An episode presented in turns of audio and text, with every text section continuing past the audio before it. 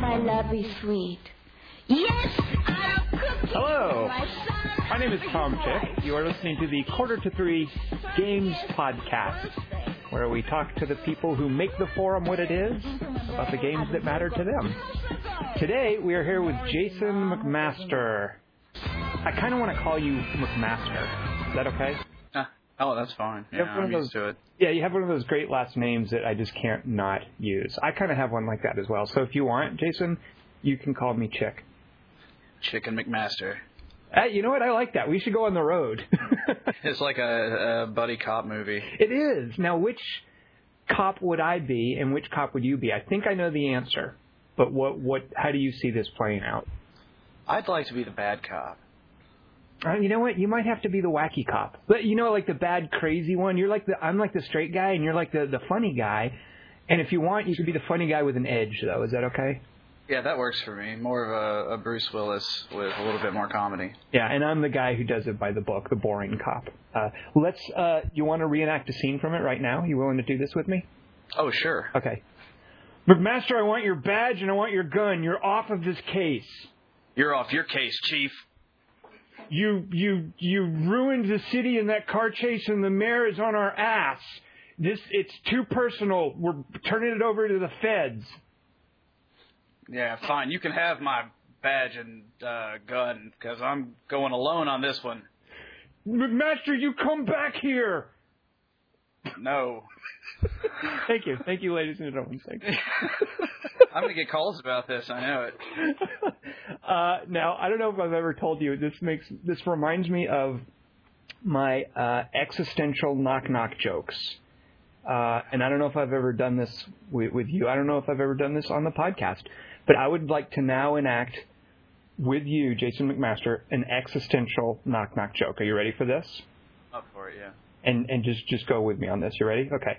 Knock knock. Who's there? Hey man, it's Tom. What are you doing? Oh, uh, you know, not much. Can I, can I come in? You want to hang out? Yeah, that sounds great. Do you have anything to drink? Like I'm kind of thirsty. I I walked over here. Yeah, I got uh, some water. I got some Dr. Pepper. Oh, is it diet or is it regular Dr Pepper? It's diet. You know what? Yeah, I'll have some of that. Uh, yeah, so- and with, with ice. Thank you. So there you go, Jason. That right there. That that was an existential knock knock joke, and I thought you played it beautifully. Well, thank you. Thank you. now, uh, so let's talk a little bit about Jason McMaster. Oh, no. Yes. So tell me what part of the country you're in. You're a Midwesterner, if I'm not mistaken. Yeah. Right. We are in Cincinnati. Cincinnati, Ohio, I believe. Yes. Not so far from Bill Abner. Ah, He's only like an hour from here. and so you've met Bill. Oh, I met Bill at E3. He he won't uh, he won't actually meet anyone outside of E3. I think it scares him. Well, what it is is he's busy painting his Warhammer miniatures, and That's probably true. he's also playing uh, some sort of like baseball management game as well. Between those two things, he can't be bothered to have a social life. That's a good point. Yeah, that that sounds about right. Uh, so, what do you do in? Oh, so real quick before we talk about that, when you mentioned living in Ohio, you and I noticed this used first person plural. Oh yes. So, who was the other element of the we? um, my wife Sarah. And how long have you been married to Sarah? We were married in 2003. Mhm. So uh, last October it was six years. Did you do anything special for your anniversary? Not really. You're a terrible husband, Jason. Yeah, I know, I know, right? Okay, let me throw this one at you uh, because I'm convinced that this will lead to an interesting story for most people. At least I love hearing these stories. Um, Right. Tell me how you met Sarah. I um, well, strangely enough, uh, Chet, whom you know, Mhm. uh, on Portal of Evil, uh, we were all on the forums uh, together, and after 9/11, he put together a chat room, and we started talking on there, and one thing led to another. Now, so she was just another girl on this chat room. At what point did you guys decide to make the jump to, hey, let's meet in person? Uh, you know, I don't know. I guess we'd been talking for, geez, um, uh, several months on a pretty regular basis, and decided to give it a shot. You know, and it's worked out so far. When you first met her, was it kind of like, hey, let's just hang out, kind of two people who meet each other online, or were you kind of into her already? I was pretty much already into her, honestly. She's a very interesting person. So it must have been nerve wracking to actually meet her in person. Do you remember that first time? Oh yeah, yeah, uh, yeah. It, it certainly was. Uh, you, you never know what to expect, of course, you know. Uh, but it, it it went well. Mm-hmm. Um, she uh, actually at the time she had a lot of uh, she worked for the Cincinnati Ballet in their fundraising department, and um, she they took like uh, crazy vacations at the end of the the year, something like two or three weeks, and um, she had a lot of time off, and uh, I had some time after Christmas, and she drove down and spent uh, a couple of days, and that's how that started. Then we just started going back and forth really every month or so.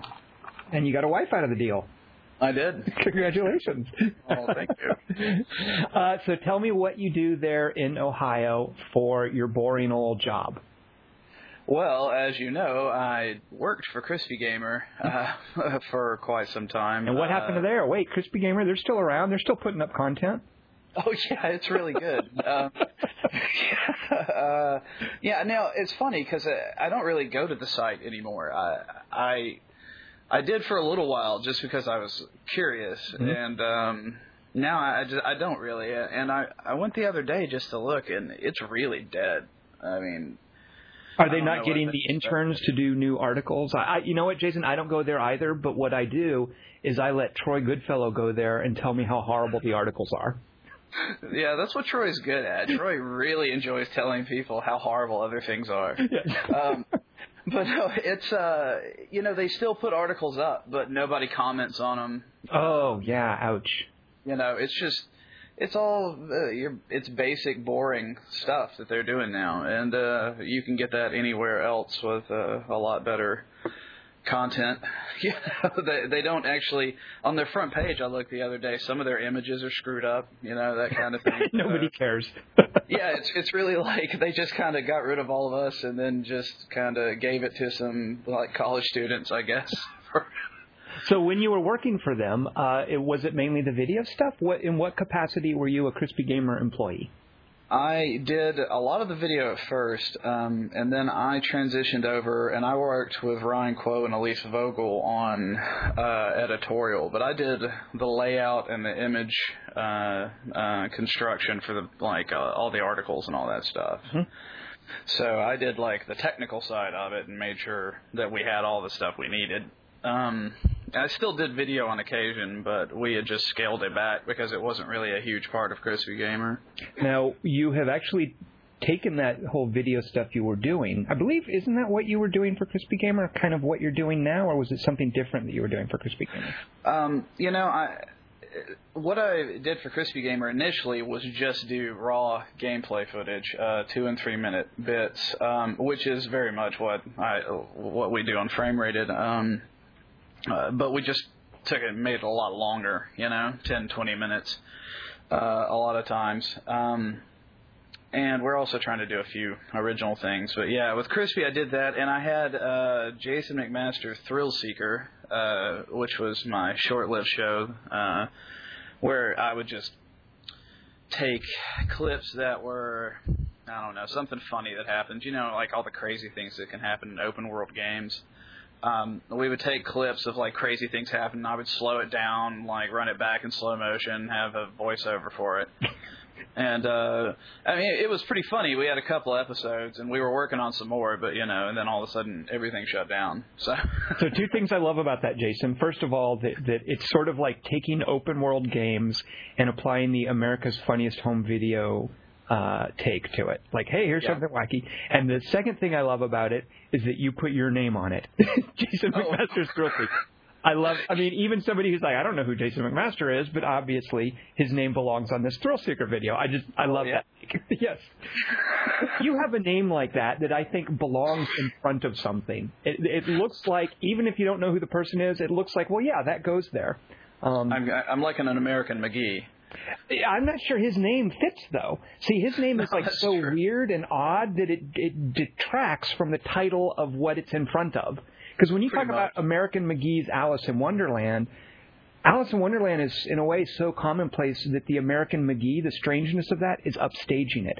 But your name, it's conventional, but it has enough of a catch that uh, I, I think it it fits. Here's another buddy of mine who has a similar name to this. I think his name belongs in front of a title, Gordon Cameron.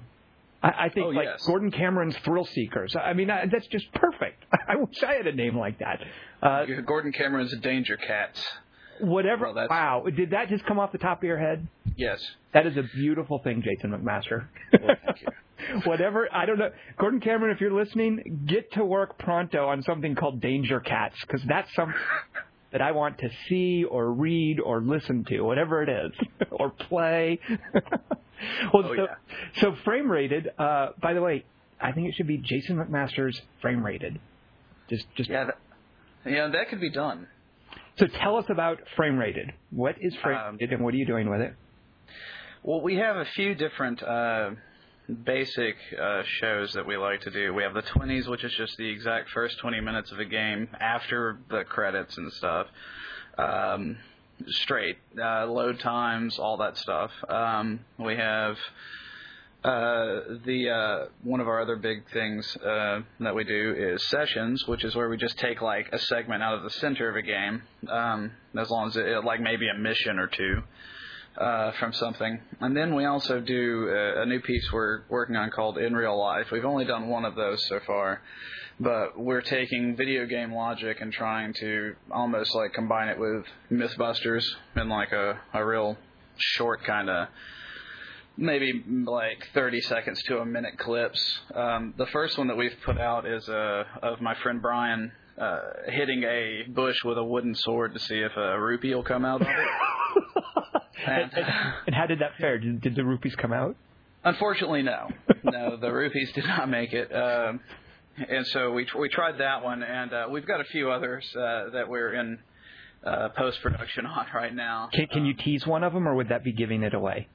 Oh, let's see. Uh, there's a couple. We have. Um, uh, does uh, does eating food actually make you feel better, like in Gauntlet, or heal injuries? um, we have should you drink uh, mysterious liquids you find around that look like potions? Ah. Just, um, we had pushing on tombstones to see if you find a secret entrance.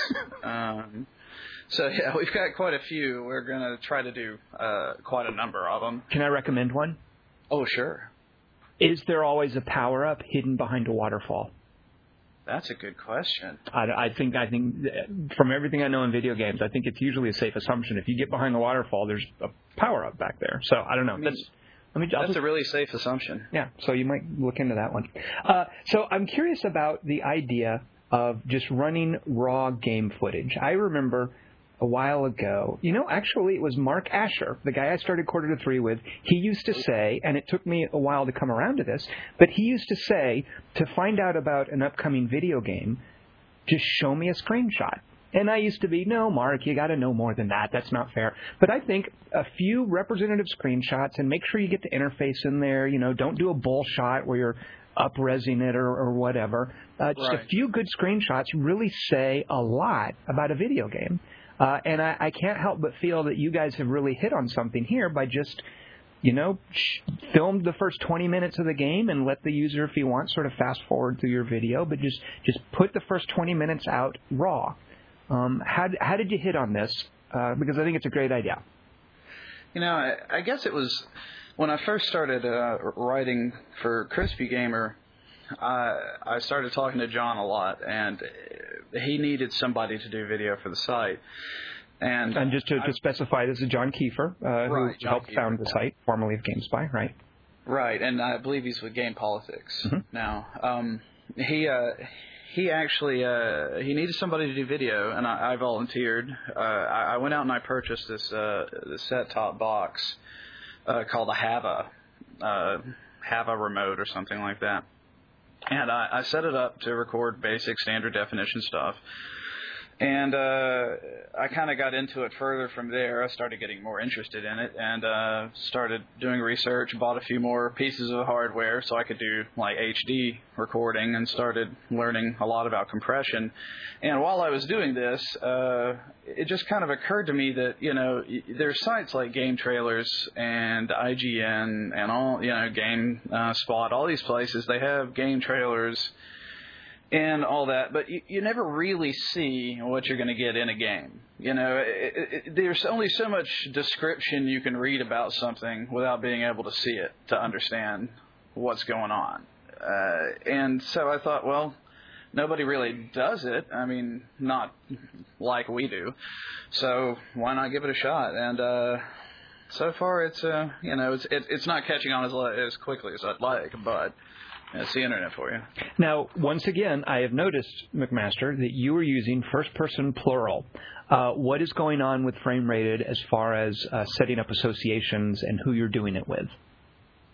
Oh, um, well, uh, actually, I, I started Frame Rated uh, with two friends of mine, Brian Ballinger and Nick Braza, and um, uh, just as uh, kind of a little business idea of ours. We we pulled our money together to get uh, a camera um, and uh, a few other things, and managed to get it all written because I've provided a, a really large portion of the the content on the site. Um, and at the time, I was also providing content for Crispy and all these other places, so I couldn't have actually worked on the site at the same time. Mm-hmm. Um, and that's where Nick and Brian came in. And Brian also has done a few of our interviews uh, we interviewed um, a guy who travels around uh, with those BattleTech pods.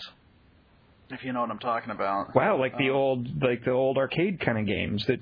Right. Yeah. Yeah, uh, we have Gen Con and Origins uh, over on this side, uh, pretty close to where I live. So we we go to those conventions every year, and he he shows up with his eight to twelve BattleTech pods and just makes tons of cash and uh, you know, we interviewed him and did a special on that. And I had the camera with me at E3, but a lot of the footage wasn't that great this year, unfortunately. It's mostly just booth walks. Nobody really wants to do a a, a camera interview most of the time uh, at E3, uh, unless unless they're just showing you the same stuff you've seen about a million times, right. or you know, in which I'm not that interested in because people are not going to come to my site for that. You know, right. It's all very canned. Yeah, yeah, yeah it's, it's yeah. all product stuff that they want to package and, and put out there for people in, in little bites. Right, right. Absolutely. I mean, that's why I kind of liked a couple of things that Crispy Gamer did last year at E3 with uh, John Teti doing his uh, mascot thing and everything. It, it was actually, you know, fo- coverage that was not the same thing you'd see every day from E3. Um, but yeah, that's uh, and so, and so we we have the camera. We've done a few interviews, and uh, you know, our actually our biggest bit, uh, I think our most popular uh, video to date is we interviewed Bill Roper last uh, Gen Con. Oh well, yeah, that'll get all those like like Hellgate and Blizzard hits and Warcraft hits. Sure, yeah. Oh yeah, yeah. We got uh, we got a good bit. You know, he was doing Champions at the time, which I guess he's recently been relieved of. Oh no, are you serious? yeah, something like uh, like uh, last week, I believe they took him off the project. Um, oh, Bill Roper is like the ancient mariner of of game design. I mean, that poor yeah. guy. Wow, he's off champions now. Okay. Yeah, I know. That's what I thought. It really, I don't know how much of it's Roper's problem if Champions had a problem. If you know what I mean, it's it's it's a hard market right now. Yeah, that's the true. MMO market. That's very true. I mean, and you have City Heroes that's been out a lot longer.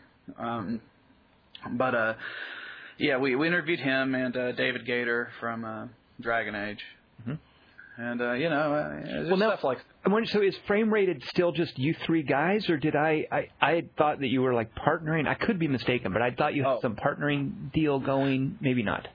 Um, it's just us uh, still doing all the frame rated stuff. Uh, we actually have been um, having uh, Bitmob, uh, Dan Hsu's yeah. uh, project. Uh, he has been reposting our video, and we've been uh, putting a bumper up in front of it for him and everything, and, and we get like a reference for it.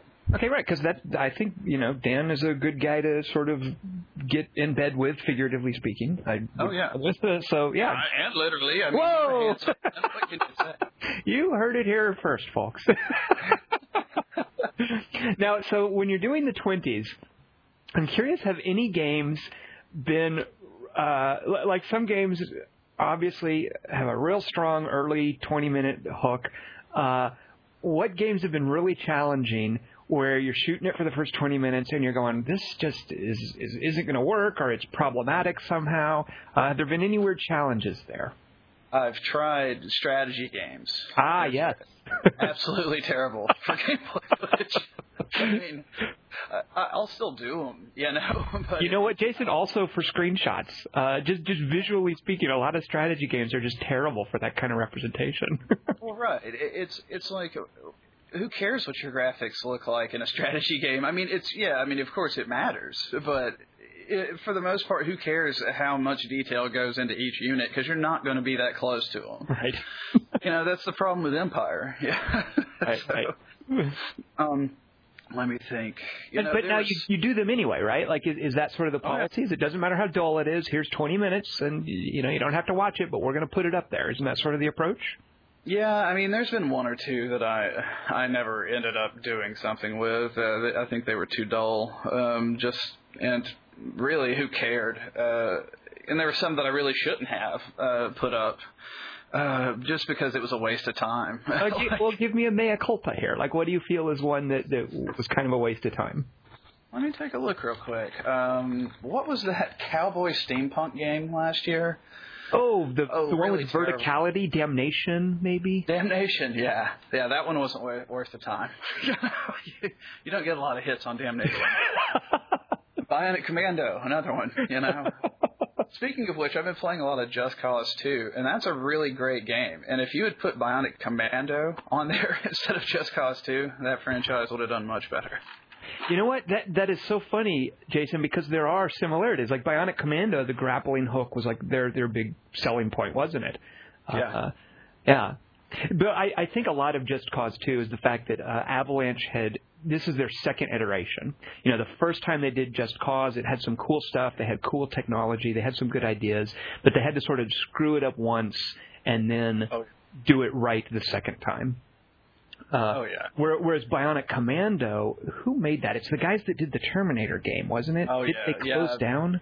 Oh yeah, absolutely. They made like three not so great games and immediately disappeared. Oh God, what was their name? I want to say it's like Snowblind or anyway, yeah. But that uh, they were just sort of cranking out just just packaged franchise games in these sort of linear action environments. Um, Yeah, it really was. It, it was basically all of their games were just these prepackaged concepts that they just came in. Yeah. Gosh, now I feel bad. I can't remember. The, I feel like since they died, I should be a bit more respectful of them, uh, and I can't even remember the studio's name. But oh well, oh well. Yeah. yeah, they. I mean, you know, you have to be remembered for something, I guess. So you've done a frame rated, or you've done a 20s on Just Cause 2?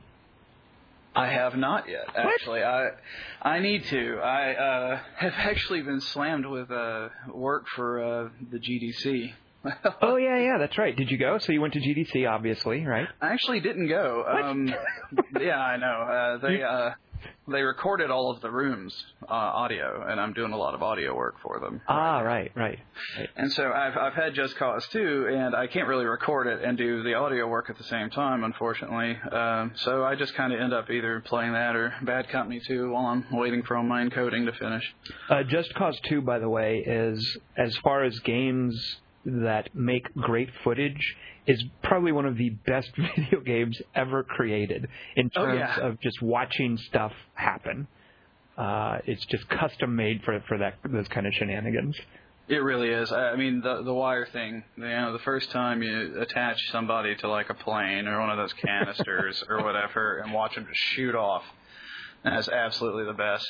Uh, now, I don't know if you know this, that one of the selling points for the PlayStation 3 version, and when I first heard about this, I was kind of like, that's silly, who cares? But having played the game, I now think this is a brilliant bullet point. On the PlayStation 3 version, you can apparently hit a button or something to record the last, I, I don't know, 30 seconds of whatever's happened and post it as a, a video to YouTube. I don't know how well it works, but that is awesome. that is awesome. Yeah, that, that's one of their bullet points. Uh, And it's a It's such a shame, uh, you know, with the PlayStation 3 because there are certain times that I want to purchase their games, but I also want the gamer score, and you know. You are just so superficial and shallow, Jason. I know, I know, it's horrible. What's your gamer score? Oh, it's not that great either. It's like twenty-eight thousand. I know, I'm a total rookie. I'm not Xerox. He's the one that scares me. Ask ask me about mine. What's your What's your gamer score? Oh, about thirty-three some odd thousand. Oh, About five thousand more than yours. that just uh, that just stings. but you know, I also I love whipping this out, Jason McMaster. I have the excuse that a lot of times I play a game, it's on a dev kit. So I have played Yeah. many games and I don't get my gamer score credit. So for all intents and purposes, I feel it's only fair to double my existing gamer score as a more accurate portrayal of I think that's fair. yeah. I mean, just make it a hundred thousand. You know what? Let's round it up. Sure, absolutely. Uh, you know, we'll just we'll call Microsoft. I'm sure they'll change it. You're Tom Chick. I mean, what are they going to do? Not? I have to say that there's a very thin line between being proud of my gamer score and ashamed of it because there are so many things that I have done for my gamer score that I would not have otherwise done in a game, such as playing King Kong. You know, there's, a, there's a lot of things I've done for those 33,000 points that I'm not proud of. You know, I never even I never even thousand pointed King Kong. I couldn't do it. I hated that game. I, uh, it drove me nuts. I I didn't either, but I the only reason I played it was because hey, easy easy gamer score points. I'll just push forward a little bit farther. Uh, yeah. Oh sure. You know, I mean, Uh, I haven't gone so far. I've got a copy of it here, but there's apparently uh, some like Avatar Last Airbender game where you can get something like 400 points in the tutorial. Uh, oh wow. and I haven't gone so far as to break the shrink wrap on that. I, I think the moment I do that is when I've lost all integrity. Uh, Yeah, I think you might have. Uh, at that point, you just need to let it go. Right. You know. So now it's worth pointing out though that I haven't gotten rid of that copy. You know, I keep it around just in case. But if you ever go onto my profile and you see that I've earned those points from Avatar: Last Airbender, uh, I want you to stage an intervention for me. Oh, I will. Okay. Trust me, I will. Uh, I've Now- had to stop friends from doing that before with those Doritos games and the Burger King and Oh, those were giving out gamer score points. That's right. Yeah. Oh yeah. Advertising things. Oh yeah. Did you do those? Uh, you know, I have a couple of them, but I, I hardly played them. Okay. What's the worst? What's the? Can you think of the most extreme thing you've done to get gamer score points? Like the stupidest achievement you actually tried for, or the the the brick wall you hit your head against the longest for gamer score points? You know, I think the one that I could never achieve that I that I tried uh, in tandem with my wife to get was uh, uh, Tales of Vesperia uh, has an achievement where you. I think there's a couple. There's one where you have to get your dog to like mark a tree in like most every part of the world, and then like I- it's like these ridiculous things. And there's one about getting most of the conversation options, but you, you'd have to go through that game so many times because they like randomize it. So Wow. there's there's some that I just can't do. I mean, I, I'm I'm occasionally shocked by some of my achievements because I just haven't realized I got them. Like I I just got uh, a couple of days ago I got the Battlefield Bad Company 2 one day played award. You know, Holy cats! You've done 24 hours of Battlefield Oh, Bad yeah. Company 2. over uh, over that now. Wow. Wow. I've had a lot of time with the audio work lately. now that's only multiplayer, right? Does it count? It doesn't count the single player. right, just multiplayer. Wow. Okay. Uh, why are you playing Battlefield Bad Company 2 and not Modern Warfare 2, which is more popular? Um, you know, I, I'm not a huge Modern Warfare fan. I, I think I like the campaign to an extent because it's well produced. Though the second one was intensely, I don't know, it, I felt rushed. like it was almost like nerve wracking. It was like uh, everything. There was there was like never a moment where it's not, you know. Somebody's got gonna blow up the world, you know. Like it's like constant. Right. Um, and I just, you know, I don't know. I, I like the vehicles. I like the, I like the bigger space. Uh, I like the destruction of it. I just get tired of, you know, Modern Warfare is one of those games that I'll never be able to keep up with. Um, It really is discouraging. I find it so Yeah. discouraging to play Modern Warfare 2 in a way that I don't feel discouraged when I'm playing Bad Company 2 or, or MAG. MAG is the other one I really like. yeah, actually, I like uh, Bad Company 2 and Mag. They're both good games. Um, and I agree. It's Modern Warfare 2 has such a following, and it's so hardcore that it's it, it's reminiscent of the Halo following. Yeah. Yes, There's- you know what? Very good comparison. Yeah, yeah. There's no way you can compete with like a bunch of like teenage kids that you know play every day, all day during the summer or after school. You know, you just can't compete with that.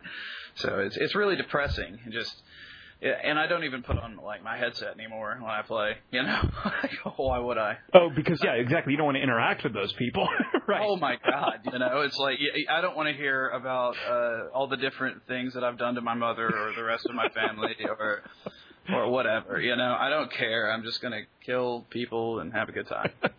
Now, I want to ask you about two things, Jason McMaster. One of them I know is you. The other one I think is you, but I'm not sure. I'm going to start with the one that I think is you, but I'm not sure.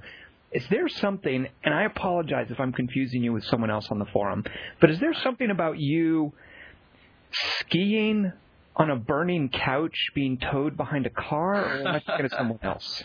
Um, it was someone else, but I'm involved with that. Uh, my uh, best friend Walt and I made this movie called uh, The Heart of Nowhere. Uh, I'm from Birmingham, Alabama originally, um, and we um, we had this place near where uh, we grew up called Brantleyville, which is like this little uh, gas mining kind of plant mill quarry kind of area. Well, there was like never anybody out there, and uh, we uh, my friend Walt had a truck, so we would go driving around out there and exploring, and you know just whatever, you know, bored teenagers, and um, we discovered once um, that uh, we we had found this old couch out there and we had a we had like a tow rope with us. So we tied the couch to the back of the truck, and we are just dragging it around. I mean, this is like absolutely deserted, like dirt roads, you know. So like we're just driving it around, and then eventually it drug for a while, and it, it caught on fire, and we thought that was pretty cool. So uh, you know, we on occasion we told people about it, and then they wanted to come and view the couch dragging, and so. We would bring more of these groups of people out. We'd go buy like a couch at a thrift store for a couple of bucks, and uh, we'd attach it to the back of the truck and we'd drag it around. And uh, once or twice I rode on it, um, uh, yeah, like a skiing thing. But the the thing that you're probably talking about is our friend Thor Jensen, uh, K Thor, uh, the other guy from Portal of Evil. Um, he came to uh, uh, spend a few days with me once, and uh, we went out there and uh, he wanted to see the couch dragging in Brantleyville. And we were like, okay. So we had a video camera and we were working on the film uh, The Heart of Nowhere uh, at the time. And we were like, hey, can we uh, record you just riding the couch, you know, as a promotion? He's like, yeah, that sounds cool. So we're like, okay, how about this? Can we set the couch on fire? and he was like, okay. so we get out there and we tie the couch to the back of it. And uh, we set the couch on fire and we're dragging Thor Jensen around, and he's in the video footage we have. He's uh, reading a paper, which really what he wasn't supposed to be at first, but the the smoke and the flames were like uh, bothering him too much, so he had to hold up a newspaper. so that's a little little bit of inside the actor studio. the heart of nowhere, uh, twelve feet long. That'll also make sure you put that on the director's commentary as well. Oh, I will. Yes, I will. But uh, God, that movie, it's so disjointed and bizarre because all it was was like little clips of weird stuff we'd seen. It made maybe half an hour of just like weird disjointed editing. It's it's totally bizarre. I can't even imagine a commentary for it. You'd like start a sentence and then have to start another sentence. You know, be like, and here's the oh wait, here's the and then the. Yeah.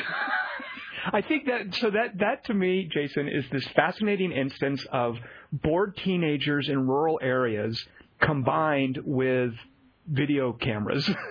like Oh, like the, the the creative output of combining those two elements. Uh, I, I think a lot of us have experienced and have resulted in some wonderful and, and strange things. Uh, Oh yeah, no, there's no doubt. Uh, that video camera was was so amazingly fun. There's I'm- nothing better. there, there's footage somewhere, and this would have been this would have predated video stuff. I think this is probably like a little Super 8 camera uh, of me and my friend Brett Aker in high school back in Little Rock, Arkansas. And for some reason, we made a, a short movie that all I can recall it being about is me with an axe chopping up these wooden pallets that we found out behind a, a an abandoned warehouse. I love pallets. Wooden Pallets- pallets. exactly, pallets. By the way, I think pallets uh, un- underrepresented in video gaming. Oh, you know, I agree. There's crates everywhere. Exactly. But you hardly ever see a pallet. You know, Grand Theft Auto had pallets though. It had uh, in Vice City. You had to load those trucks. Uh, CJ uh, did was like military. Yeah, I mean not Vice City, San Andreas, right? Uh, San Andreas.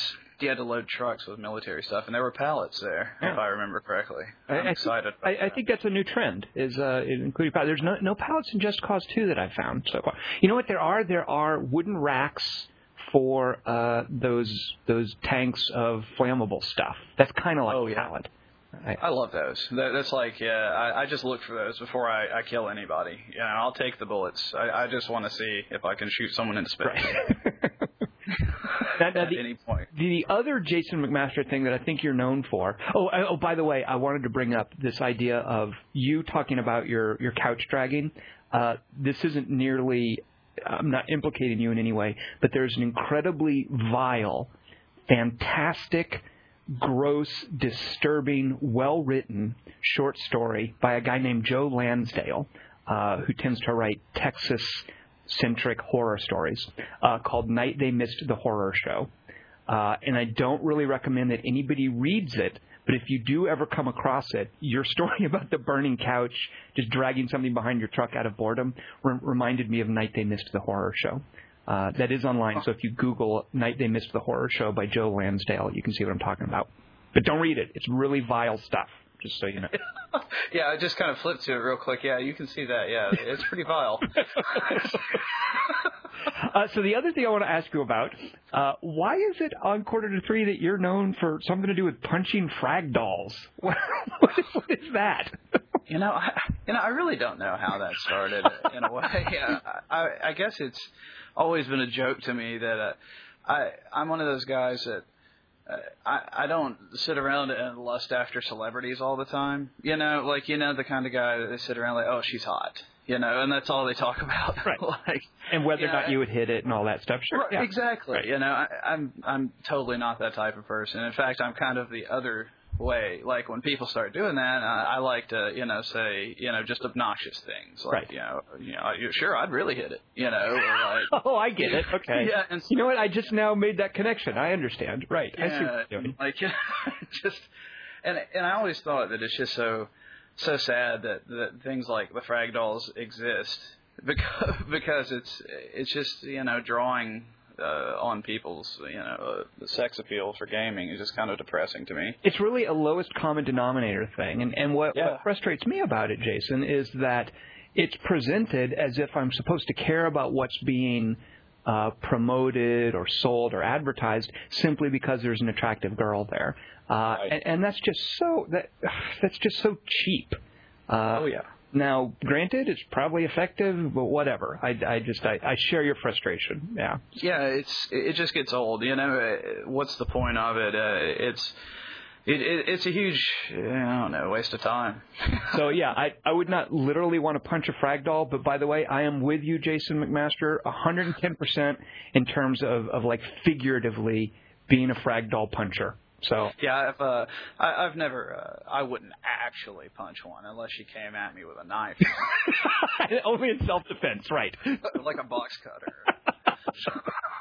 Uh, my exposure to the frag dolls, and I'm proud to. Uh, I was going to say I'm proud to say this, but one, now that I realize what I'm about to confess, I'm not sure I'm proud. Uh, I don't know any of the frag dolls marketing stuff, but there was a reality TV show that was broadcast on the Sci-Fi Channel that they hired me to blog about. And one of the contestants who I really grew fond of over the course of the show was a former frag doll. Uh, and and she was not uh, conventional like like she didn't have the conventional body type and uh, there was something kind of maternal about her but she was really cool and I after watching the show for a while I was kind of disappointed to discover oh she's she's on there because she's famous as a as a frag doll that's uh That's kind of a surprise. yeah so all right well I'm with you there so why on earth Jason McMaster do you want to talk about Heavy Rain a PlayStation 3 adventure game. that's, Well, that's fairly controversial. I think you. Well, you know that's the thing about it is it's it's it is more of an adventure game than anything else, and I don't I don't know if many people really pegged it as that as well as it should have been, if you know what I mean. Uh, it's it's certainly a, a more of a like the Sierra LucasArts kind of like game than any you know anything that's really come out. Um, of course, other than the point and click games. Uh, but but it's it doesn't really get that. You know, the the big hype surrounding it was its graphics and uh, its I guess mature storyline. Um, but it, it's I don't know. It's a game that I, really liked, but it's it's certainly one that's been very very hot and cold reception. tell me why you liked it. Um, I guess the reason I liked it was that when I played it, I played it like basically straight through because I was pretty uh, fascinated with it. I, I like the story, I like the plot line, uh, though it was a touch ludicrous. Now, before, real quick, before we go on too far, I, I want to break the discussion into two halves. Um, so, for those of you listening who have not played Heavy Oh, Rain, yeah. we'll start out with non-spoiler discussion. But then I want to get into some in-depth spoiler discussion. So I will warn you before we do that. So just so you know, Jason, let's let's do non-spoiler first, and then save this, the heavy spoiler stuff, which I definitely want to talk about after we've warned people. So, Okay. so so go ahead. You were saying why you liked it. Uh, I cut you off. Yeah, uh, the uh, you know the atmosphere of the game. It, it, they did a pretty good job of that, and, and they did they did a really good job of the uh, I, well. I don't know about really good. There, there are parts of it that are like really good environments, and some of it is, you know, a little hit or miss. Um, the the voice acting was completely hit or miss. Uh, I don't understand some of their choices for some of the characters. Um, but but just the the overall atmosphere uh, and uh, it's kind of an interesting story. You know, it, it almost feels like a a, a, seven, you know, Saw kind of that kind of uh, gritty cop fiction kind of thing, or uh, and that appeals to me to an extent, though I'm not a huge fan of the Saw movies or anything like that. Um, it's a it's just one of those games that kind of just like really captured me. Now, of course, when I was done with it, I, I was absolutely done. You know, there's there's there's zero replay. Well, now you say that, Jason, but I wonder uh, the the the point of uh, Heavy Rain is that as you're playing, uh, you make different choices, and the story can unfold different ways. Were you not curious to go back and see some of the other ways the story could unfold? Because I wonder if they wanted you to replay it for that reason. I don't know if that's the case or not. Uh, but did that have any draw for you? You know, um, I guess I, I don't know why, but I, I totally I, I played the game on the hardest settings, and I, I I hardly missed any of the actual action sequences the entire game. Uh, in fact, I beat it on. Uh, with no spoilers or anything, but what the uh, guy you know that wrote it would consider the uh, his actual written ending, which was a near perfect ending.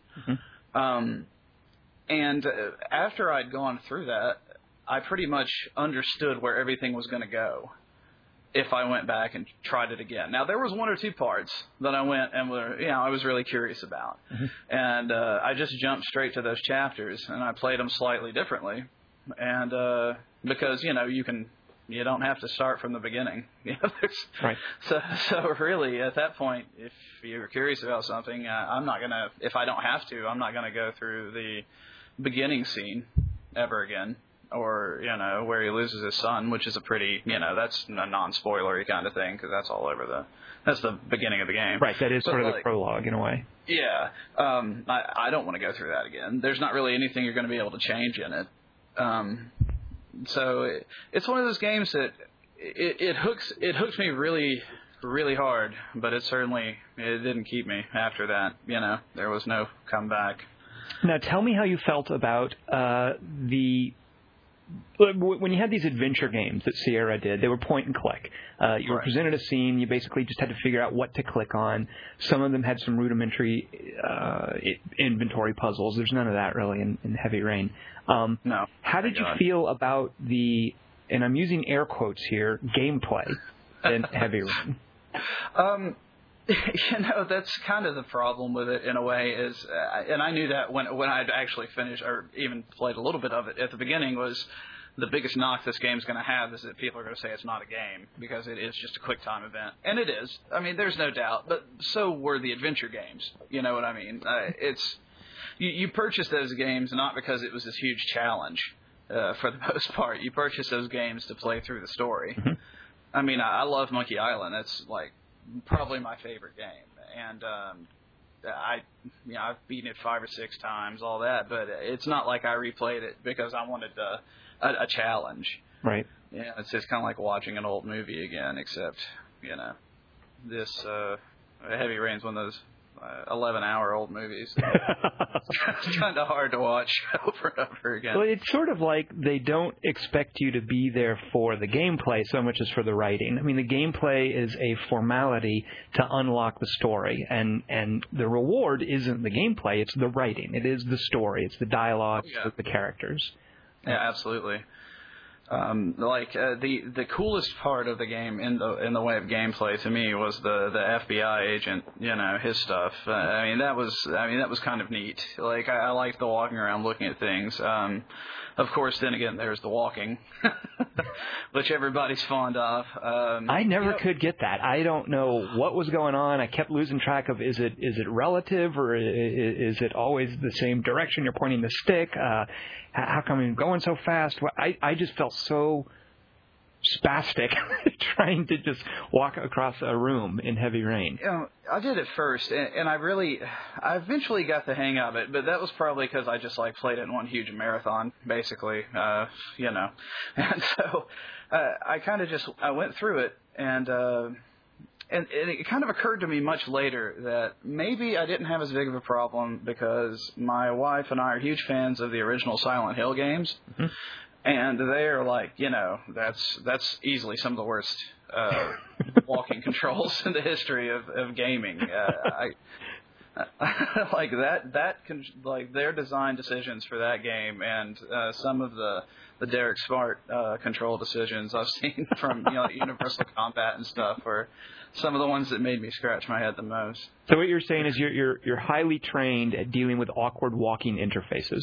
I believe that's it. Yeah, I, I think that there are very few people that have uh, played as many games with bad interfaces as I have, and I'm sure. Well, you have by far more uh, bad interface action than I do. But uh, as far as the average layman goes, uh, I think I've probably played much worse games than most people can imagine. Now, now let me ask you, and, and I, I want to jump. Uh, I, I'm sort of championing at the bit to get into spoilery discussions because there's very specific things I want to talk about. But before we do that, uh, tell me. Uh, well, actually, first of all, Jason, let me ask you. I'm going to put put you on the spot here. Ask you a quiz. What is the FBI agent's name? Can you answer that test question? Oh God, let's see. There was Ethan as the main character. Right, His name is Agent Thomas. Um, Not even close. oh, Thomas. I'm I'm curious about your pronunciation of it, uh, so I can't tell you what it is. All right, let me. I got the box here. I got the box right here. Is his name on the box? Because that's kind of cheating, actually, if you have to read the name. I'm curious what you know of his name based on how you've heard him Oh, say it's, it. it's, oh, oh, okay, okay. I actually remembered it. It's Nam and Jayden. Very good. yeah, Naman Jayden. Yeah. I really like. I liked. I was okay with most of his voice acting. I just don't understand his accent. Yeah. You know, like that's the problem with the game. I think the worst, uh, like actual voice acting and accent was the the uh, private eye sidekick girl. Like I don't even understand her. It's everything was like being read off of a cue card. Oh, card. yeah, that's right. Now, I also got confused, and actually, I'm still not sure if I know this, Jason. Was she the one who uh, is. You know what? I'm going to save that for. I'm going to make a note. Ask I, about. I, I know what you're probably going to ask. Yeah, because there's probably- two women that Scott Shelby interviews early on, and I was never clear which one ends up becoming his sidekick.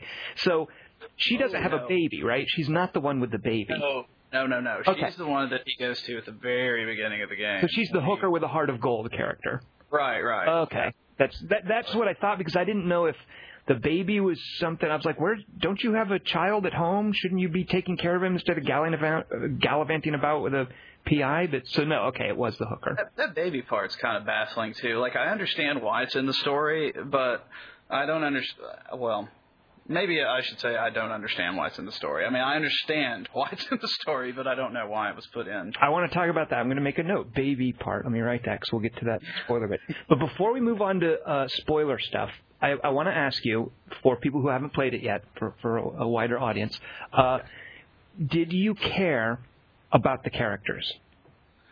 Um, I'll tell you, I liked the main character, Ethan. I actually did like his character, though I, I, he was a little. Some weird writing with him uh, on one or two points, um, and I liked uh, Shelby. You know, actually, I did like him. I, I I think the character that you get least connected to is the dark-haired uh, girl, um, Madison. Yeah, she yeah Madison Paige. She's uh, other than that um, DLC that they released that I played through. Um, they haven't. Uh, she doesn't really. You know, uh, she's so little and like so little involvement in the actual story. Mhm. It's so weird that they actually kind of included that character. Um, it's almost like a catalyst character, you know, like a patch. Yeah, it's a, it's Like a that. she's a narrative patch. Yeah, yeah. She like she just ties it together, I guess, and no one else could. L- let me throw out my objection, and I, I want this to be more about what you thought of Heavy Rain than me, but I want to throw out my objection and see what you have to say about this. Uh, because it can't rely on gameplay, because it's relying so much on on narrative, on you caring about the story. Um, I felt, for me personally, Heavy Rain was a was a failure because it was trying to be a character-driven story, and I feel it failed at making me care about the characters, partly because they never transcended to me being creepy puppets. Now, if David Cage, I believe his name is, if he had written this script and shot it as a movie with good actors, and I was watching actors and I felt that emotional connection with other human beings, I think that's what makes a character driven story work. But for me, it was always an obstacle seeing these awkwardly animated puppets. I just felt they were so stuck in that uncanny valley that I really had a hard time uh, caring about them and the story. Uh, and, and that was just a huge obstacle for, for me. And and that so that that didn't bother you. You were able to sort of deal with that. You know, like I'll say that the character that I actually wanted to play most of the time was either Jayden or or Ethan, and I mean for reasons that are pretty easy to guess because like their parts are like the more interesting storylines on average. Um, and yeah, I I guess the the only character that actually kind of looked like he might have been animated well, uh, like or cl- outside of the or cl- coming close to being outside of the uncanny valley is Ethan. Uh, because the rest of them, uh, you, they have, they do have kind of like a creepy quality, like Norman Jayden especially. You're saying it wrong, by the way. It's Naman. Norman Jayden. yeah, it's, I do not understand that guy's uh, accent. I, I think like the side characters a lot of the times were more interesting than the main characters. You know, like even the little bit players. Yeah. it's it's kind of funny. But you know, it's I- funny that you mention uh, Naman Jayden and Ethan Mars because for me, the only thing that kept me playing Heavy Rain, and I didn't have to play it, the only thing that kept me playing it to the end was I really, I was fascinated by the inclusion, and mainly from a writing perspective, of Scott Shelby. Uh, I was like, what is yeah. this guy doing in here? Why is this side story part of uh, why am I being shown this stuff? This guy seems so peripheral to what's going on, and not only Yeah. that, is such an uncharacteristic type of video game character. And I liked the the little reveals about him being a cop. That's not a spoiler. It's pretty early on.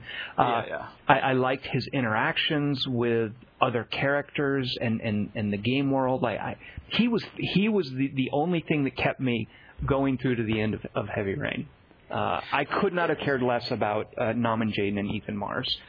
I guess the reason I liked Jayden and Mars was Mars. I wanted to see what was next because really he is the main character. Right. You know, I mean, so like I was kind of curious as to what was going to happen for each of his little you know things he had to do, and and with Jayden, I liked his interface. That was like straightly Right. straight for a gameplay. Yeah.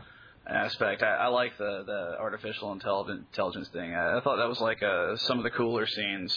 Um, now it, they could have been acted better, of course, but well, and, and go ahead. It's go confusing. It's it, like his part is like really confusing at certain points too. But you know what can you do about that? He's a strange character. And and they certainly establish Ethan Mars. Uh, they, they give him the most early character development. You, you know that that yeah. whole prologue with losing his son, and uh, I, I really you know, I could tell this is the character they wanted to be the the emotional hook for the player. This is who the player wants to care about. This is who, you know, obviously he's the one that gets involved the whole serial killer subplot uh, most oh, yeah. personally. Uh, so yeah, that that was their hook.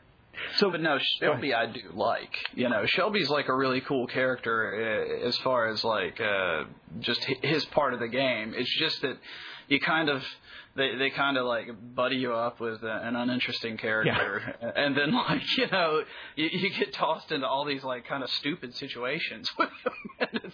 I kept uh, wondering with Scott Shelby, you know, yeah, the the almost every little scenario he's in, I just felt so implausible. Like why yeah. the clues being delivered to him? Why didn't the police find these? You know, why are people? How come he keeps lucking into these situations where he he wins somebody's confidence through some contrived event?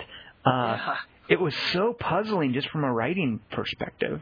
Yeah, that's that's like the thing. It's like I like his character, but it's just one of those like every time it would come to like a Shelby part, I'd be like, oh god, so what's it going to be now? Yeah. You know. All right, McMaster, let's get spoiler spoiler. Right. So everybody listening who hasn't played Heavy Rain, either resign yourself to not playing Heavy Rain and keep listening to us, or get out because we're about to spoil stuff about the game. And it is because it's so story driven. If you listen to us talk and you still plan on playing Heavy Rain, we're, we're going to potentially ruin it for you. So you have oh, yeah, warned. We will ruin it for you. We will. All right. Let's give them a, a big countdown. We're going to give you a count of three. Three, two, one. All right. Could you fricking believe that Scott Shelby was the killer? No, that's that's what oh. really kind of got me. Like, you know, in a way, I, I like what they pulled. It was like completely unexpected, but it was so in front of you the whole time that you kind of. I started to kind of expect it. yeah, I really didn't. I'm I'm so clueless because I, I you know, it, that was the answer to all the questions I had about well, why are they doing this scene with him? Why is all that? I mean, oh, yeah. it's simply because they wanted to give you that twist, and I was just so. I mean, part of me, yeah, was surprised, and I enjoyed being surprised, but I just, I, to, to me, Jason, I, I'm not sure that bears up. I mean, what you no. what you learn about this character, and you mentioned the baby scene, for instance. Yeah. I, I love that scene. I mean, it, it's kind of stupid. You know, it, it feels so silly doing first aid and getting a baby to burp with a Sixaxis right, controller. Right. But but what it's establishing is that this man is very gentle and very caring. Uh, and, and that's right. a great bit of character development. But oh, guess what? He's also the sadistic evil killer who makes people cut off fingers and crawl through glass and, and drowns their children. That just there was no that that just felt like such a narrative fake out to me. You know, like you do you still watch Lost? yeah. It reminds me of Locke, man. Thank you, thank you very you know, much. You know yes. what I'm saying? That is such a ripoff. Why would you develop such a great character for so long? well, you know, you know, Jason McMaster, I I wonder.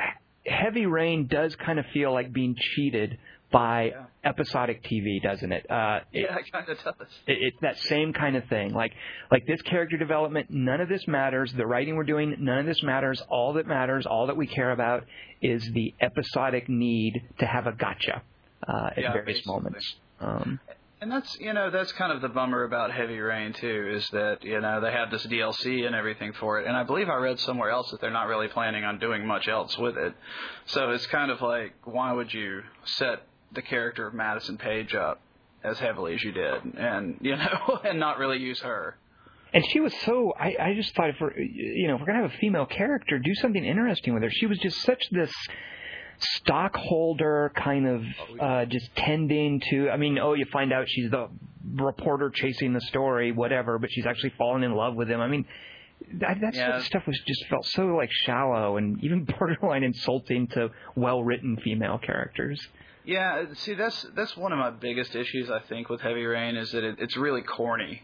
Yeah, in in certain points, and then there's other points that are really cool. Uh, I just it's it's really I don't know. It's a completely mixed bag.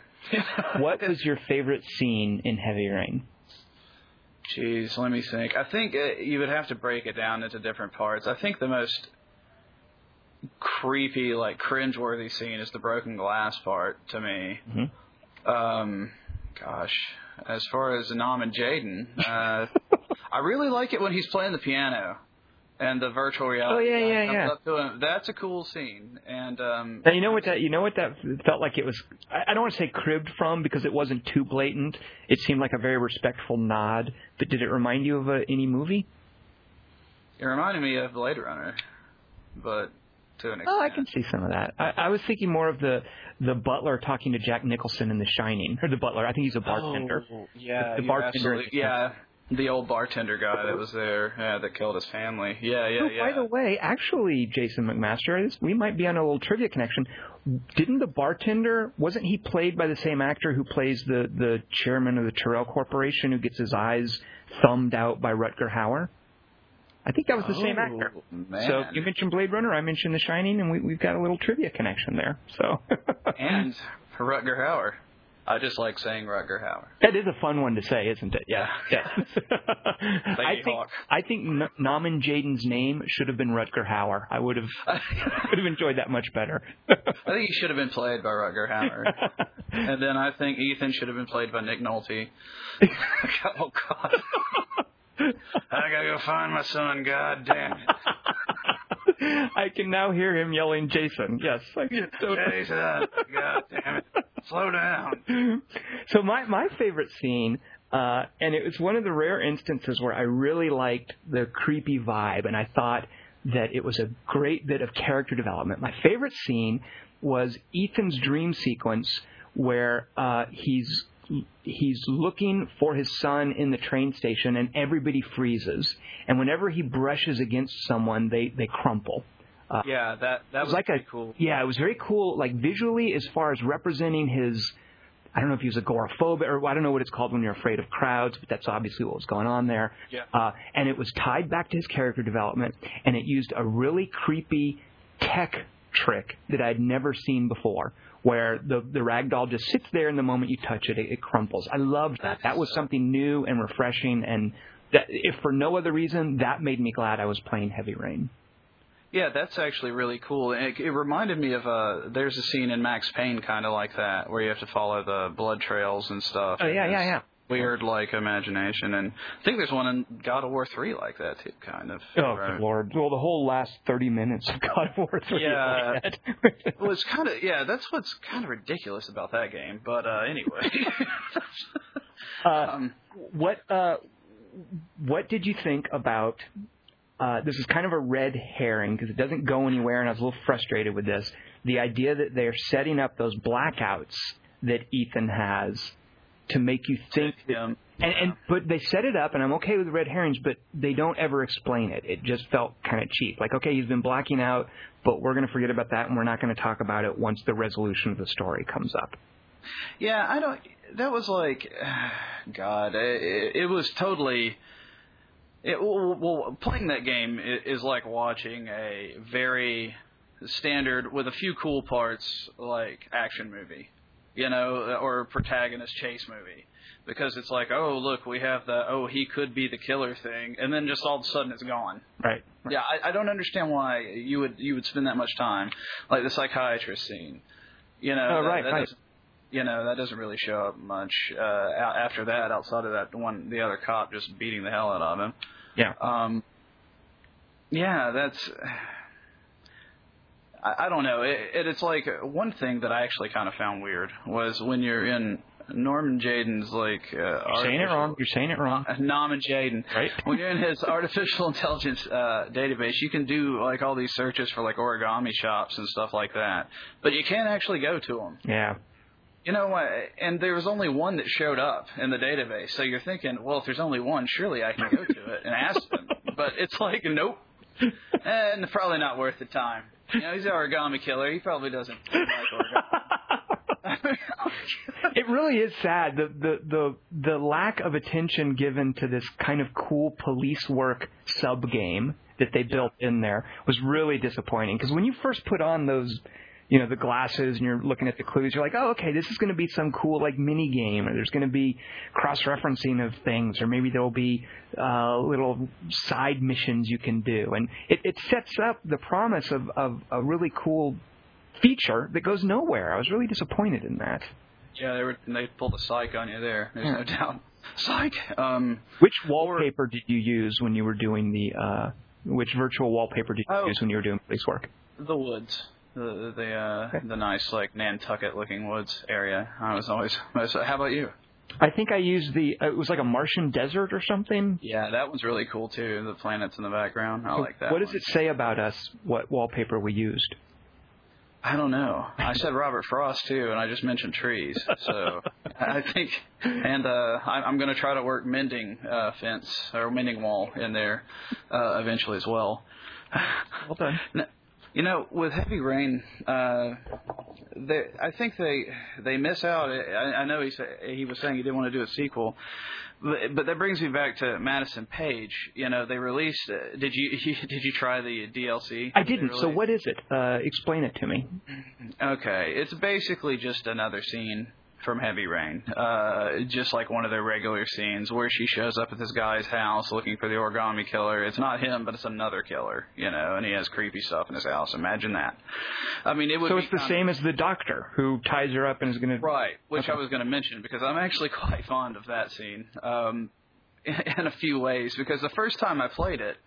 Um, when he left, I went and looked in all the drawers and stuff and got the stuff I needed. And I went and looked in the drawer and saw that he had tons of sleeping pills down there. And you think, well, he doesn't really need to go somewhere else to get me sleeping pills. You know, he's going to kill me.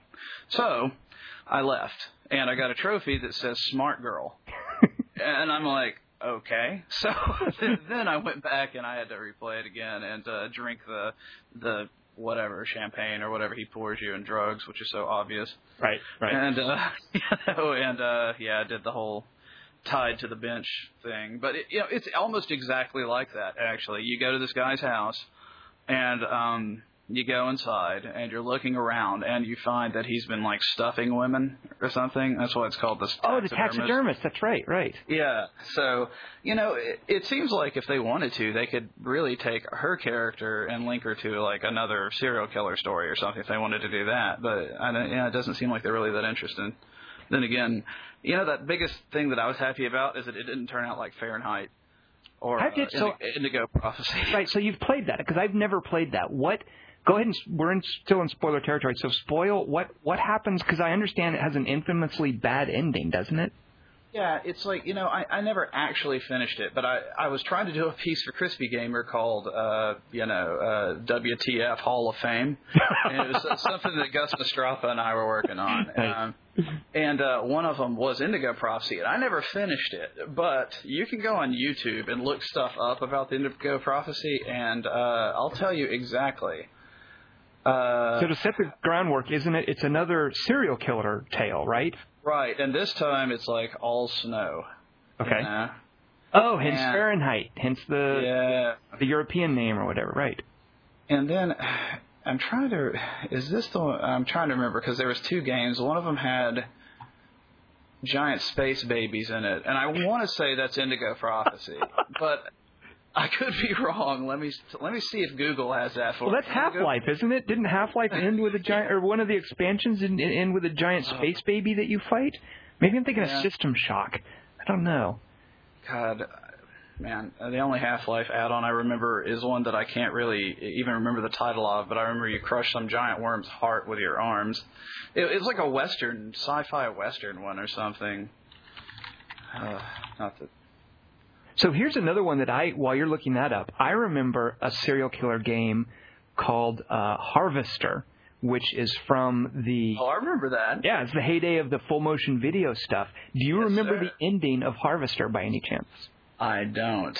I remember the game. I don't remember the ending. So Harvester was this very freaky, like David Lynchian Twin Peaks kind of surreal scenes that you go through. Uh, and you even, you know, you get a chainsaw and there's just, just little, weird little things happening and you're killing people. And at the very end, you have to bludgeon to death with a baseball bat your girlfriend. Like that's the ending of the game. This girl that you've been saving and doing, I don't know, escort missions or whatever. She's been coming along with you, and you have to kill her. And she's like, no, don't kill me, don't kill me. And you you you have to kill her to end the game. You beat her with a baseball bat. At which point you realize that the entire game you were in a virtual reality tank that's designed to train serial killers. And Oh, the wow. game ends with you hitchhiking and picking up a ride with presumably your, your first victim. so that was that was Harvester. Uh, Wow. which actually, Yeah, though, I you know I think that's kind of a cool ending. I mean, compared to some of the other crappy endings we've seen, I kind of like that. I didn't Oh, care. yeah. yeah. I mean, no doubt. Uh, it's it's funny that you mentioned that because that was during the same time period that it seemed like there was a million horror games. There was like Phantasmagoria, Ah, right, right, right. uh, which was the Roberta Williams one. Um, oh God, The there one- was that uh, vampire one or whatever. The, the one that I remember from even earlier than Harvester, uh, and I, I tried to look, maybe it was called Dreamweaver, Dream something, but it's it's kind of a cyberpunk setting. It was a top-down uh, interface. You know, you're moving around, almost like an Ultima game. Uh, and you are contacted by these extra-dimensional beings who need you to basically be a serial killer and murder people who are going to do terrible things. And I remember one of them is you you burst in on a dude who's having sex with his girlfriend and you shoot him. Another one is there's a guy being interviewed on a talk show and you drop a light onto him and crush him.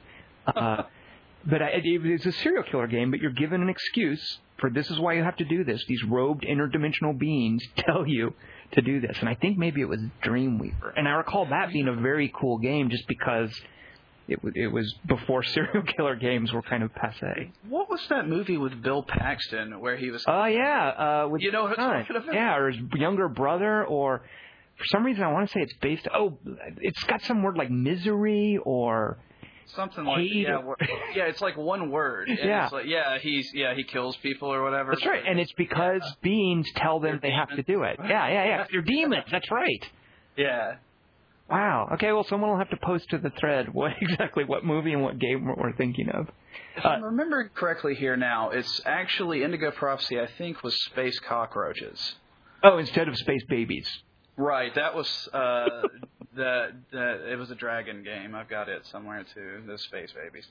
Um, but yeah, no, it's it's something about uh yeah uh, cockroaches and uh, Uh, so uh, when uh, so so they're saying there's no more DLC like like taxidermist is it for Heavy Rain and they're done with it. Is that the the current where it currently stands?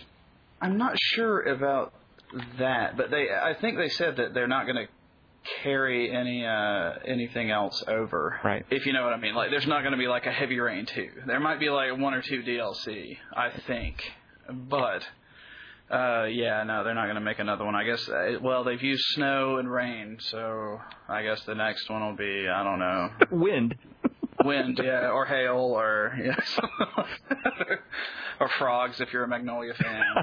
Whatever. Uh, I am guessing, by the way, that Heavy Rain it would be fairly easy to find used copies of that game.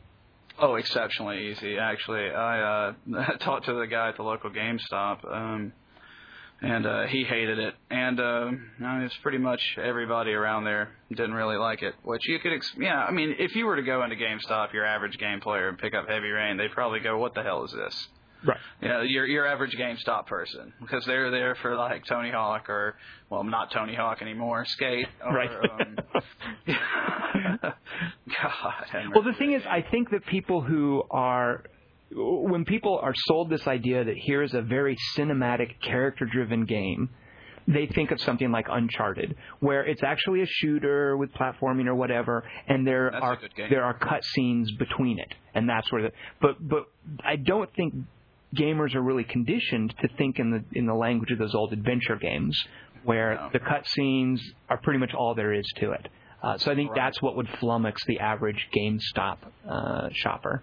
Oh yeah, no, no doubt. It's it's consoles too. You know, uh, consoles aren't exactly the best medium for this kind of game. It's, uh, I mean, they they end up on it because you're going to sell a lot more copies Right, on a console than you ever will on a PC. Right. But it's just not it's just not the same uh, on a console. You know, you have to have weird controls for it. Like you know QuickTime event controls, which shaking the controller and moving the sticks up and down is the only times that I ever missed things in that game uh, because the symbols look too close to me. I think. You know what, though, Jason? I will say I would rather have the their funky Sixaxis uh, QTE stuff than simply pointing and clicking with a mouse. I mean, I, I even though I didn't care for the gameplay, I kind of respected what they were going at, making you shake the controller to burp the baby, and you, you know, testing how warm the milk was. I, like that sort of interactivity to represent just mundane activities that the characters are doing.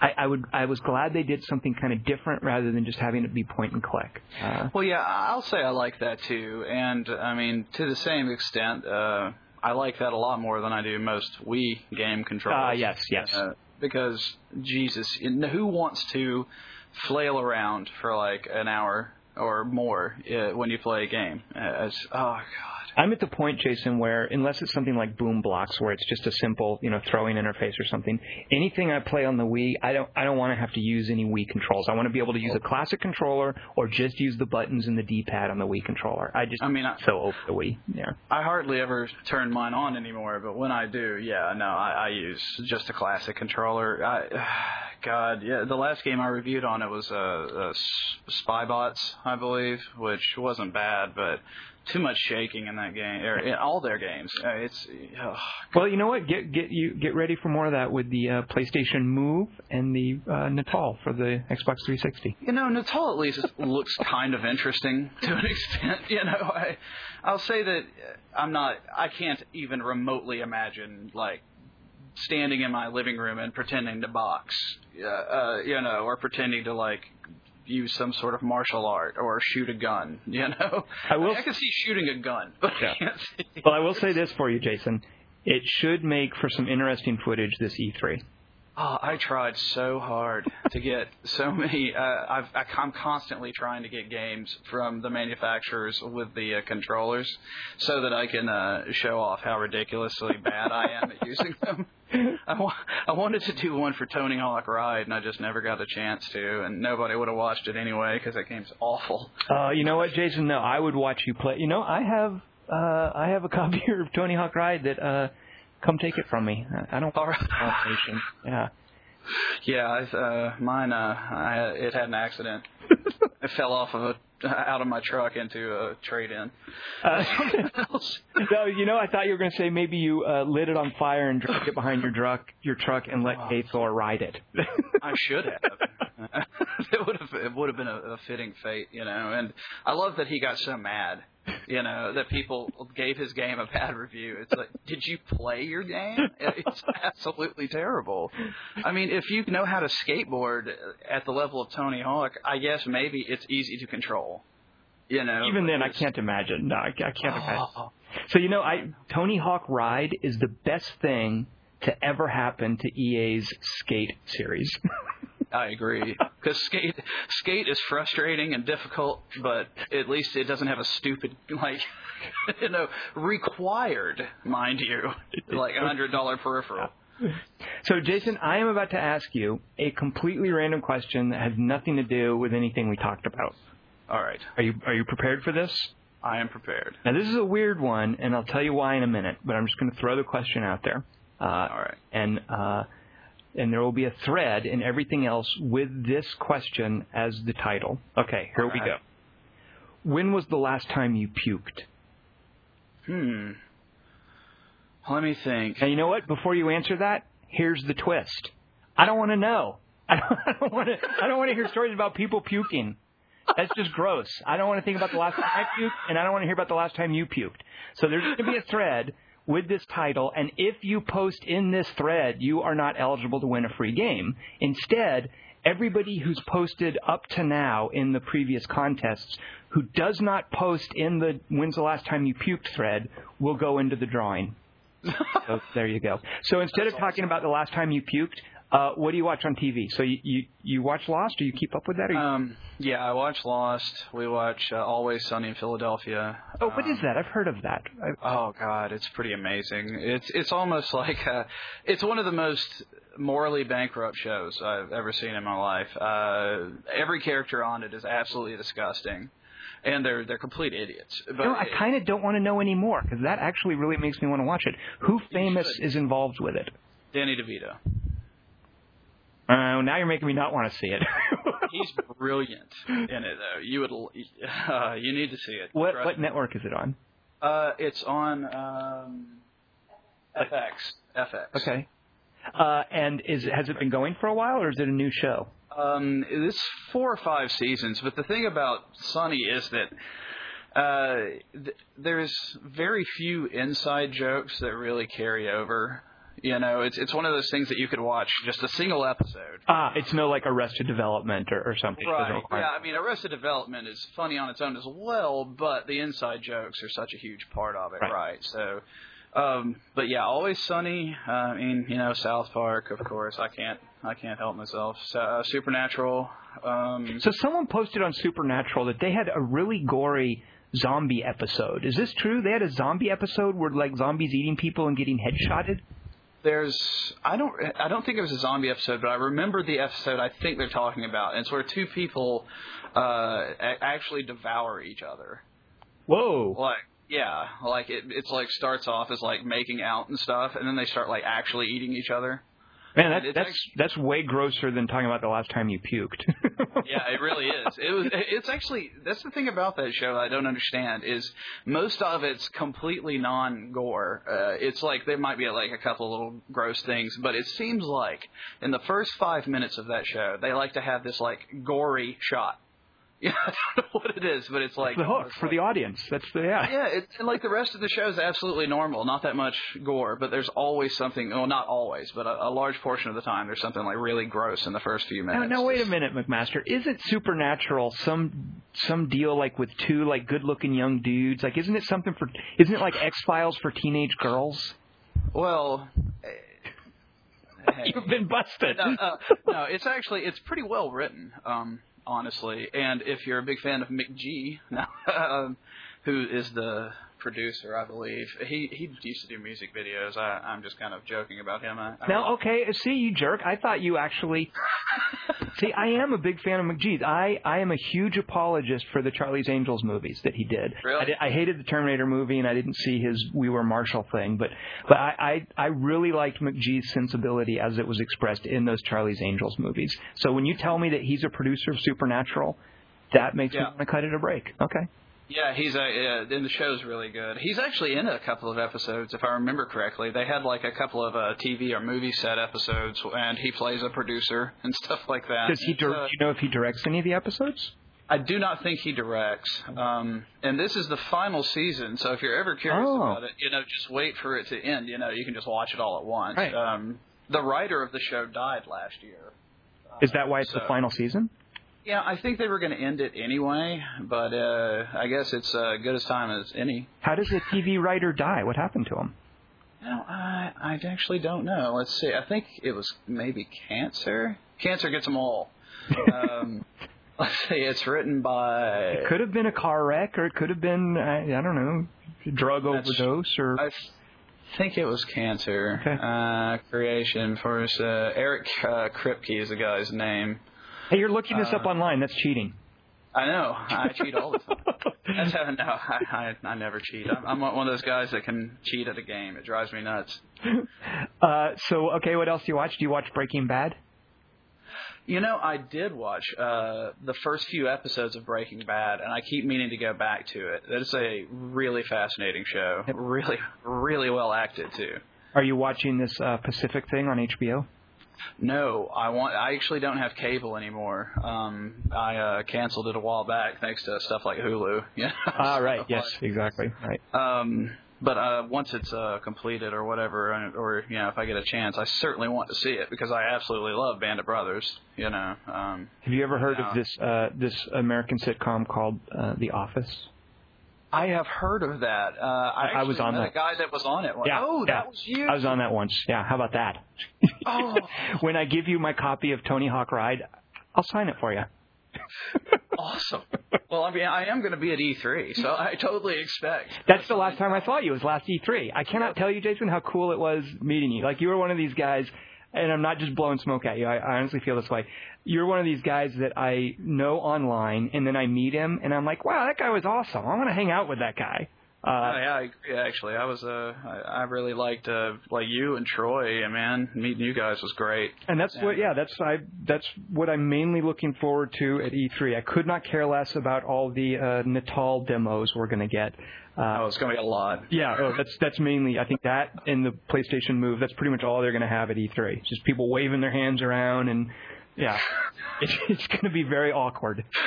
That's gonna be awesome, actually. I, I, I'm happy. I'm bringing the camera. You know, as long as there's people acting like asses, I'm, and I'm there. Uh, I'm- does I'm Sarah happy. ever come? Your wife's name is Sarah, right? Yeah, she's actually coming this year. Oh, awesome, Uh, good. We'll get to meet Sarah. Yeah, me, uh, she, I, and um, Nick and Brian were all going to be there. Luckily. Nick and Brian are the two guys you do the site with. Right. Yeah. Very cool. Um, I'll tell you one of my other. I forgot. There is a, a, an absolute video of me being a jackass that uh, uh, Troy uh, recorded on Frame Rated. I think I know Where? the one you're thinking of. I'm well acquainted with it. Is he he yeah. the leader? Yeah, the cheer. Yeah, Yeah. cheer too. Yeah, you you show great facility. With You should have been in I don't know, you know, uh, that Glee club or whatever they do, like male cheerleader club, and for some college basketball team. I think I think you've got a future in that, Jason. If frame rated collapses.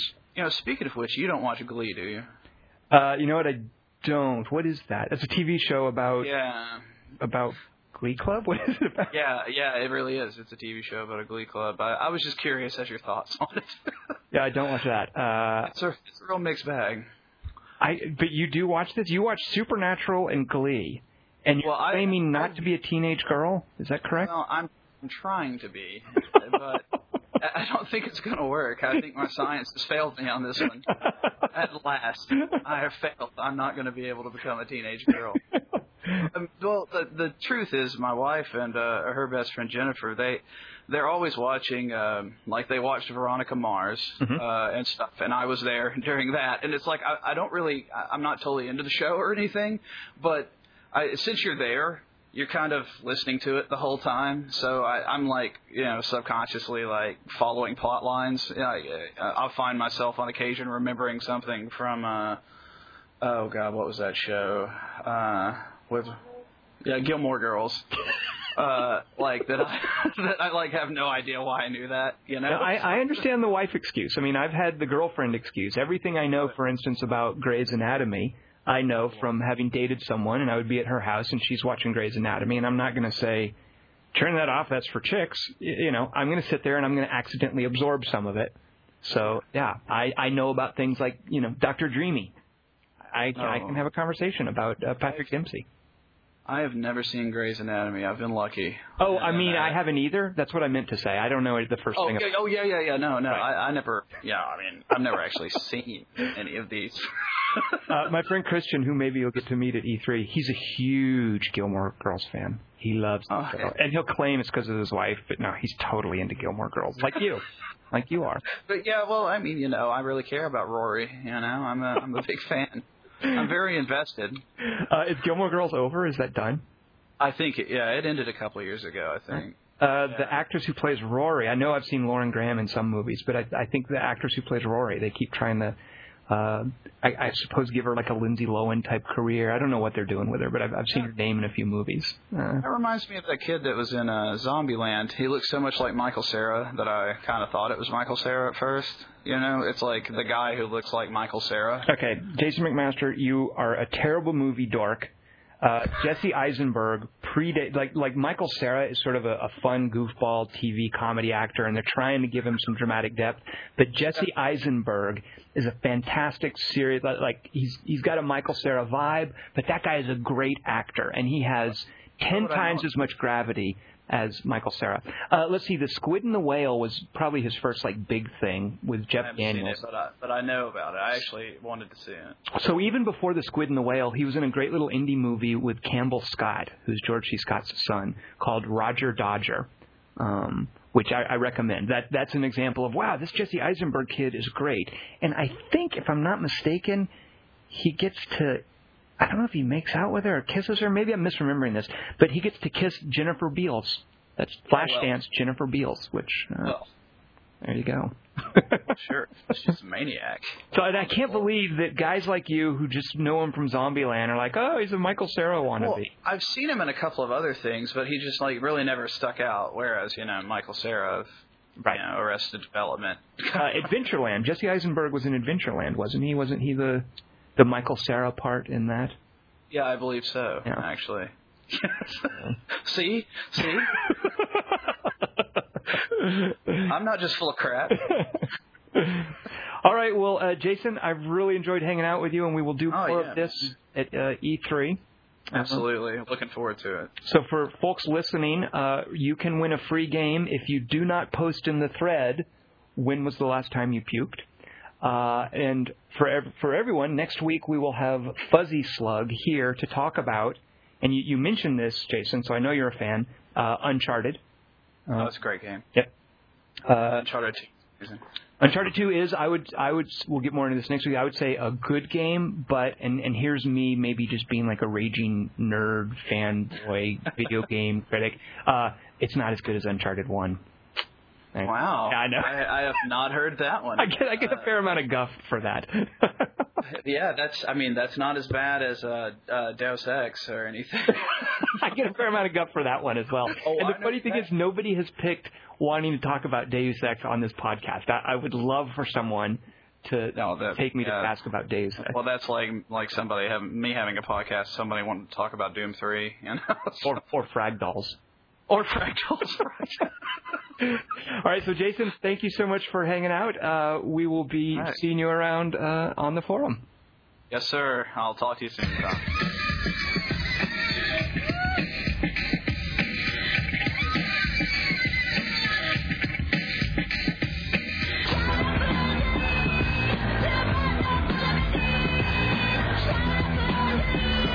You know, my love is sweet.